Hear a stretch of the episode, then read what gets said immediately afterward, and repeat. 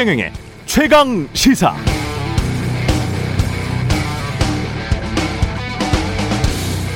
네, 지난 주말 그 동영상 보셨습니까? 국민의힘 원희룡 후보가 생방송 중에 흥분해서 고성을 질렀던 화제 동영상. 저도 봤습니다. 정신과 의사인 원희룡 후보 부인이 이 민주당 이재명 후보를 향해서 소시오패스 경향이 있다고 공개적으로 말한 걸 두고 이재명 후보 캠프의 전 대변인 현근택 변호사와 언쟁이 벌어진 건데요. 대통령 후보로 나선 정치인이 상대 후보 캠프 전 대변인과 그렇게 화를 내면서 그 정도로 고함을 지를 이유가 있었냐. 그런 의문이 들기는 했습니다만, 뭐, 사실 저도 화를 잘 냈던 편이라 비판할 자격은 안 됩니다. 다만 일반적으로 많은 현대인들이 자신도 모르는 분노 조절 장애나 가벼운 정신질환을 안고 살아간다고 하죠. 경쟁사회에서 평정심을 유지하고 살기가 힘듭니다. 어떻게 해야 할까요? 저는 종교를 갖게 되면서 많이 나아졌다는 걸 스스로 체감합니다. 의식적으로 심호흡을 깊게 하는 것도 도움이 된다고 하고요. 또 무엇보다 화가 날 때는 이런 생각을 하면 도움이 된다고 합니다. 지금 이 상황, 화를 내고 있는 내 모습을 거울로 비춰보면 동영상으로 촬영해서 사람들이 보게 하면 그리고 나도 그 모습을 직접 보고 있다면 아, 부끄럽겠구나. 그런 생각. 그런 생각을 하게 되면 화를 내다가도 자신이 부끄러워지면서 마음이 좀 누그러진다고 하죠. 월요일 아침입니다. 화내지 말고 유쾌하게 시작합시다. 어떤 현인의 말대로 평생 사랑하면서만 살아도 모자란 인생입니다.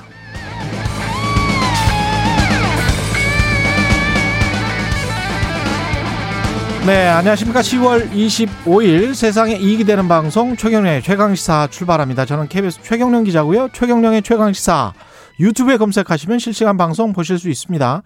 문자 참여는 짧은 문자 50원, 긴 문자 100원이 드는 샵 9730 무료인 콩 어플 또는 유튜브에 의견 보내주시기 바랍니다. 오늘 1부에서는 윤석열 캠프 대외 협력 특보인 김경진 전 의원, 2부에서는 최고의 정치 더불어민주당 진성준 의원, 국민의힘 송일정 의원 만납니다.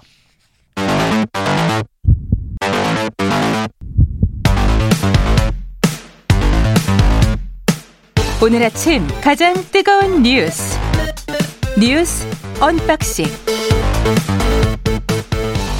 네, 뉴스 unboxing 시작합니다. 민동기 기자 김민아 시사평론가 나왔습니다. 안녕하세요. 안녕하세요. 예. 화 잘 내세요? 저는 뭐 화를 잘 내죠. 네, 항상 네. 화나가 화가 나 있는 상태입니다. 그러니까 이- 이게 수명을 또 단축시키기도 한다니까 조심해야 될 것 같아요. 화를 네. 예, 그 우리가 무슨 뭐 초파리랄지 코끼리랄지 심장 호흡 박동수 이런 거 계산하잖아요. 그러면 호흡수가 1분당 느린 사람, 느린 동물들 있잖아요. 그게 굉장히 좀 오래 사는 동물이라고 하잖아요. 그렇습니다. 예, 그러니까 사람도 호흡수가 맥박이 빨라진다. 화를 내고 그러면 스스로 건강을 챙기는 차원에서 아니 뭐 대선 후보도 화도 낼 수 있고요. 아, 그럼 TV 토론 하다 그럼요. 보면 뭐 격해질 수도 있는데 예. 다만 이번 대선이 음. 무슨 뭐 이렇게 정신질환 얘기가 나오고 그렇죠. 그다음에 뭐 개사가 논란이 나오고 예. 천공 스승 얘기가 나오고 예. 전두환 칭찬 뭐 이런 얘기가 나오고 예. 이게 지금 대선의 흐름이 음. 지금 온당하게 가고 있는지에 대해서는 정말 각 후보들이 좀 성찰을 좀 해봐야 될 것 같습니다. 그게 문제인데 저도 이제 살면서 화를 많이 냈지만 네. 과거에 내가 화냈던 그런 장면들 그런 것들을 다시 떠올려 보자 이렇게 생각을 하면 음. 그난 그때 정말 화를 잘 냈어 이렇게 생각되는 건 거의 없거든요. 왜 그랬지? 이제 그랬죠. 이런 생각을 많이 하게 네. 되는데 지금 원희룡 전 지사의 이후 상황 음. 태도를 보면은 아 내가 방송에 나가서 화를 낸 건 좀 무리했습니다 이렇게 얘기를 하는 게 아니에요 지금 그런 아, 상황이 아니에요? 아니라 네 아니에요? 그런 상황이 아니라 예. 이재명 지사에 대해서 어 이런 이제 정신 건강도 검증 대상인 것이다. 음. 그거에 대해서 이 전문가로서 의견을 밝히는 것은 당연하다. 뭐 이런 태도이고 예. 지금 이제 이 정신과 의사인 그 배우자가 그런 이제 어떤 주장을 한 거에 대해서 지금 부적절하다. 네. 어떤 직업 윤리상에 문제가 있다라는 지적이 많이 나오지 않습니까? 음. 전혀 아니다라는 주장을 이제 거듭하고 있거든요.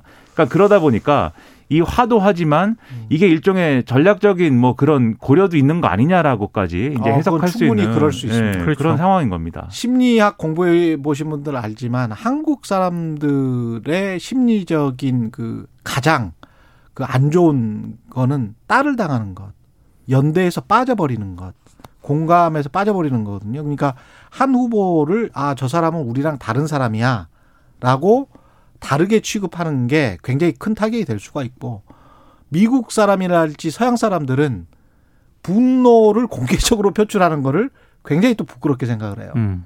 그래서 이게 대중의 정서나 심리가 좀 다르기 때문에 정치공학적으로는 그런 생각을 원희룡 후보가 하고 그렇게 할 수도 있죠. 그러니까 이재명 그렇게 생각을 했다면 굉장히 이제 스마트한 거죠. 예. 그러니까 이재명을 대적할 사람 누구냐라는 어떤 그런 어떤 이 구도에서 원희룡 전 지사가 계속 그걸 해온 거잖아요. 대장동 일타 강사 이렇게 하면서 어, 이재명 지사를 가장 효과적으로 공략, 공략할 수 있는 사람이다. 이런 얘기를 해왔는데 음. 그 연장선에서 예를 들면은 이재명 지사가 뭐 소시오패스다 이런 주장을 배우자가 한 거에 대해서 그런 지적이 정당하다라고 하는 것은 예를 들면 지금 미국 얘기 하셨으니까 뭐 예. 여기서는 항상 미국 얘기를 합니다.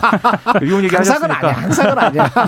미국 얘기를 하자면 가령 트럼프 예. 행정부 때 트럼프 대통령에 대해서 그런 적이 많았거든요. 트럼프 예. 대통령 정신적으로 문제가 있다라는 그런 취지의 이제 주장들을 전문가들이 하는 경우들이 많았어요. 공개석상에서 화를 너무 많이 냈잖아요. 그렇죠. 그렇죠. 예. 이제 그런 걸 연상시키는 그러한 나름대로의 전략이고 이제 국민의힘 경선 결과가 나오는 게 얼마 안 남았기 때문에 예. 그런 점에서 본인의 어떤 책임이나 이런 것들을 계속 올려가는 과정이다. 이렇게 보는 사람들도 있습니다.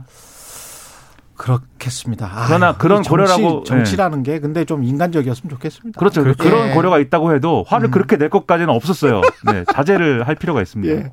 이재명 후보와 이낙연 전 대표는 어, 경선 후에 첫 회동을 어제 갖고 악수도 많이 하고 그런 것 같더라고요. 화면 이- 보니까. 이재명 후보가 대선 후보로 선출된 지 2주 만에 만났거든요. 예. 이게 대선 후보로 선출이 되면은 이게 일종의 시너지 효과가 나야 되는데 그동안 2주 동안 시너지 효과가 전혀 안 나지 않았습니까? 그래서 아무래도 이제 이재명 후보 입장에서는 선대위 구성에 속도를 낼 것 같습니다. 뭐 이낙연 전 대표 같은 경우에는 선대위 상임 고문을 맡을 것으로 보이고요. 그리고 뭐 정세균 전 총리라든가 추미애 전 장관, 김두관 의원도 선대위에 곧 합류를 할 것으로 보입니다. 오늘 경기도지사직을 사퇴를 하고요. 내일 중앙선관위에 대선 예비 후보로 등록을 한다고 합니다.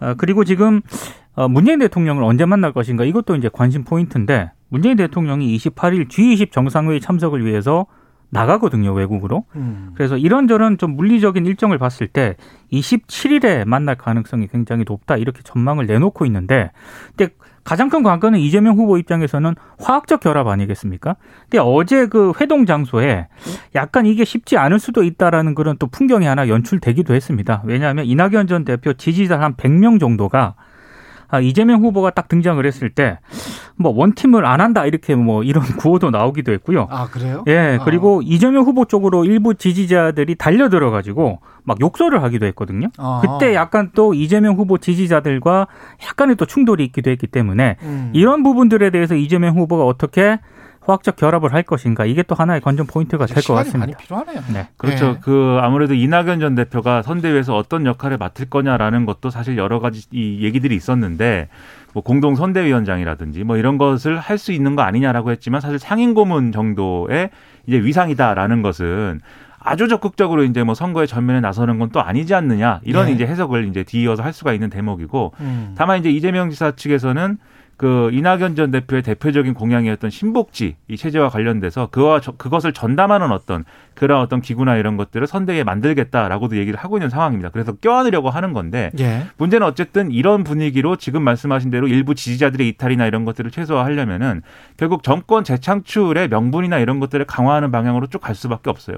근데 이제 정권 재창출에 더해서 필요한 거는 그 재창출된 정권이 예, 지금 이제 문재인 정권보다 더 나아진 정권이다라는 것을 좀 업데이트된 정권이라는 것을 유권자들에게 설득하는 과제가 남은 것인데 기존에는 이재명 지사의 그런 어떤 추진력이라든가 어떤 좀 중도에 좀 이렇게 설득력이 있게 다가가는 그러한 모습들로 예, 좀 돌파하려고 했던 부분이 있었는데 이게 이런 원팀 논란 이런 거 그다음에 대장동 의혹 뭐 이런 부분에서 상당히 퇴색이 된 부분이 있거든요. 그렇죠. 그래서 그걸 네. 선대위 차원에서 당 차원에서 정권 차원에서 어떻게 돌파할 것이냐 지금 남은 과제다라고 볼 수가 있겠습니다. 예.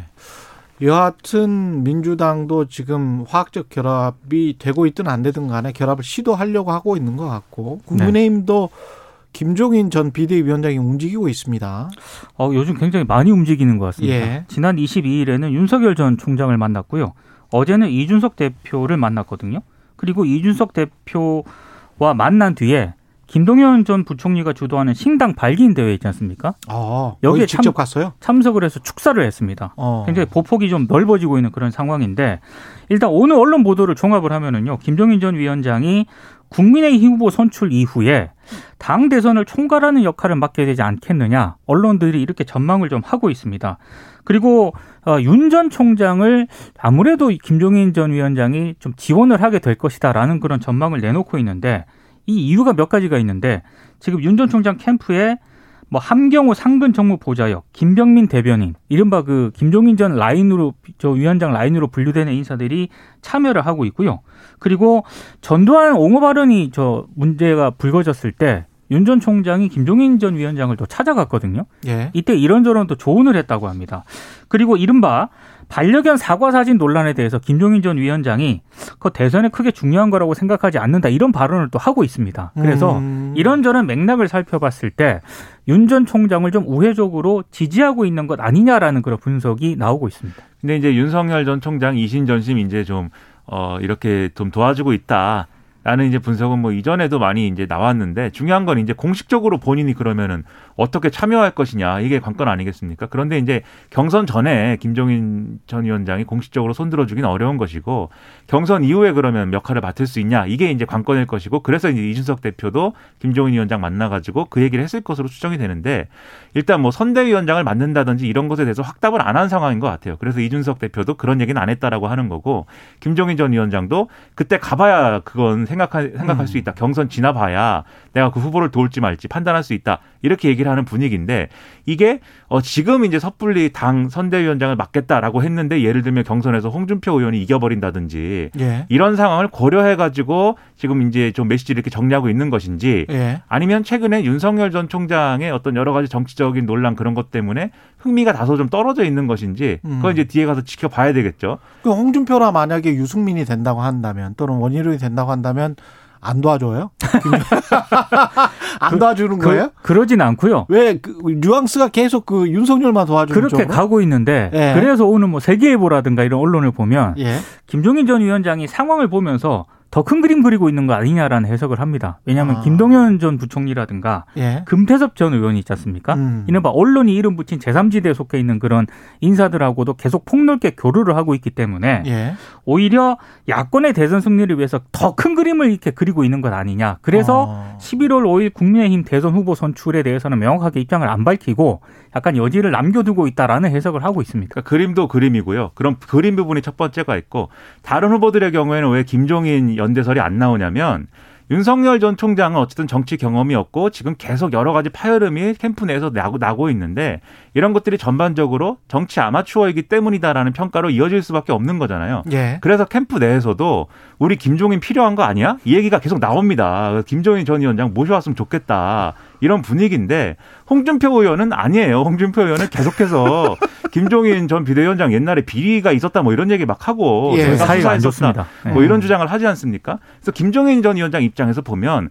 누구를 도와주고 말고 뭐 이런 걸 떠나서 어떤 형태의 그 선거 캠페인에 내가 그것을 어떻게 주도할 것이냐가 중요한 문제거든요. 예. 그래서 그걸 같이 고려했을 때 자기가 주도할 수 있는 선거 캠페인은 윤석열 전 총장이 하는 그런 선거일 것이다라고 생각하는 부분이 분명히 있어 보입니다. 예. 국민의힘 경선에서도 여러 가지 이야기가 나왔는데 반려견 사진 관련해서 개와 사과의 사진 관련해서 계속 이슈가 되고 있고요. 예. 이게 이제 어디서 촬영했나를 두고 계속 주말 동안 좀 시끄러웠습니다. 그 지난주 TV 토론에서 윤석열 전 총장이 유승민 전 의원 질문에 그 어디서 찍었냐고 물었거든요. 그러니까 윤 전 총장이 집 부근 사무실에서 찍었다 이렇게 답을 했는데 그 비슷한 시기에 윤 전 총장 캠프 대변인이 그 윤 전 총장 자택에서 찍은 거라고 일단 논평을 내는 바람에 음. 이게 엇박자가 나는 바람에 이게 주말 동안 계속 시끄러웠고요. 그리고 윤 전 총장이 또 어제 주말 주말에 사진 촬영 장소가 김건희 씨의 코바나 컨텐츠 사무실이냐 기자들이 이렇게 물으니까 그건 별로 중요한 게 아니다 이러면서 어떤 분들은 가족이 후원회장도 맡고 있는데 뭐 이렇게 얘기를 합니다. 아, 네, 이 그건 중요한 부분은 게 아니다. 네, 이 부분은 긍정도 부정도 안 하는 거네. 그러면 근데 그렇게 얘기를 하면서요. 예 어, 이른바 그 홍준표 후보를 이제 홍준표 의원을 이제 비판을 한 건데 끌어들여. 홍준표 의원 부인이 지금 대선 예비 후보 후원회를 맡고 있거든요. 음. 그러니까 나는 별로 중요한 문제가 아니라 오히려 다른 후보 부인은 좀 뭐 캠프 후원 회장도 맡고 있는데 그게 더 문제가 심각한 거 아니냐라는 취지로 이제 비판을 하면서 여기에 또 홍준표 의원이 반발하고 이러면서 양쪽이 지금 굉장히 신경전이 치열합니다. 홍준표 후보의 인터뷰가 아주 재밌던데요. 계속 KBS는 어제부터 나가고 있는 것 같은데 네. 뭐 지각시는 소환 대기 중이라서 나오지 못하니까 그러는 거지. 오늘 뭐 언론 이런- 보도를 보니까 예. 그 지각시란 말을 하지 않고 예. 약간 이게 마사지를 해서 표현을 했던데 아니 그대로 인터뷰가 다 나왔어요. 지금 최경영 기자와. KBS는 바로 예. 내보내는군요. 본인이 그렇게 말을 했는데 어떻게 해요? 솔직한 최강 시사입니다. 예. 그러니까 이게 그런 거예요. 윤석, 없지. 윤석열 전 총장 얘기가 어 그 사실 본질적으로 맞는 얘기죠. 뭐- 뭐가 맞는 얘기냐면 집이냐 사무실이냐가 뭐 중요하냐. 음. 사실 그게 뭐가 중요하겠습니까? 걔는 집에 살기도 하고 뭐 사무실에 삼, 산보를 나갈 수도 있겠죠. 걔가 이제 예. 그럴 수 있는데 누구랑 같이 갔느냐. 그렇죠. 중요한 예. 거는 그 SNS 사진을 올린 책임이 음. 이 배우자에게 있는 거 아니냐라는 그렇죠. 얘기를 상대 후보들이 하고 싶어 하는 거잖아요. 예. 그거를 따지기 위해서 그 사진 어디서 찍었냐라고 물어보는 거니까 음. 윤석열 전 총장이 그거는 집이 아니었다라는 걸로 계속 배우자를 방어하기보다는 음. 그래 뭐 그게 어디서 찍었는지 무슨 상관이야라고 하면서 자꾸 내 배우자를 가지고 얘기하지만 당신은 뭐 그뭐 잘났어 뭐 이렇게 당신은 뭐 다 잘하고 있어 이제 이렇게 역공을 펴려고 하는 거죠. 예. 이게 최근까지의 대체적인 윤석열 전 총장의 큰 두 개의 어떤 전략 대, 대체적으로 대응법 중에 하나인 것 같아요. 음. 하나는 음모나 공작이라고 하고 또 하나는 뭐 이런 식으로 프레임을 전환하려고 시도를 하고 예. 그래서 그런 전형적인 모습을 또 보여줬다는 점에서 네. 흑탕물 경선으로 가지 않기 위한 방법이나 이런 것들은 잘 생각은 안 하는 것 같습니다. 성남 도시개발공사 전 사장의 녹취록이 또 공개가 이것도 검찰발 뉴스죠. 대장동 관련된 거죠. 그러니까 일부 예. 언론이 이제 녹취록을 공개를 했는데요. 음. 그 황무성 성남도시개발공사 초대 사장 있지 않습니까? 예. 외압으로 사퇴했음을 보여주는 그런 녹취록이 공개가 됐습니다. 언론 보도를 종합을 하면 이 황전 사장이 2015년 2월 6일 유한기 당시 그 성남 도시개발공사 개발사업본부장하고 집무실에서 만났는데 어, 여기서 어떤 대화가 오거냐면요. 유한기 전 본부장이 황 전 사장에게 오늘 해야 한다. 오늘 아니면 사장님이나 전화 다 박살난다. 아주 꼬리 꼬리 아니다. 라면서 즉각 사직서를 쓸 것을 종용하는 그런 내용입니다. 오늘 사표 써야 된다. 그렇습니다. 예. 근데 이게 문제가 뭐냐면은 이 날짜가 아, 문제의 그, 그, 그 화천대유 측이 설립한 그런 날짜거든요. 아. 그러니까 이런저런 상황을 고려했을 때 2015년 2월 6일이 네. 예. 강제적으로 이런 상황을 고려해서 좀 사직을 종용한 것 아니냐라는 그런 의혹이 제기가 되고 있는 겁니다. 최소한 호가 호의는 유동규가 한 거네요. 그러니까 이 정황을 보면 이전까지의 상황을 쭉 보면은 예. 이 일이 있는 요 요 이 당시에 이제 일어났던 일이 뭐냐면 성남도시개발공사 투자심의위에서 이제 이런 방식으로 이제 좀이 어, 공모지침을 하기보다는 공모지침을 이제 통과시키기보다는 초과 이익을 뭐 환수한다든지 이런 조항을 더해 가지고 통과시켜야 된다 이런 논의를 했는데 그게 이제 그 다음에 에, 이 성남 도시개발공사 내에서는 없는 상태로 공모지침이 나간 그 상황이거든요.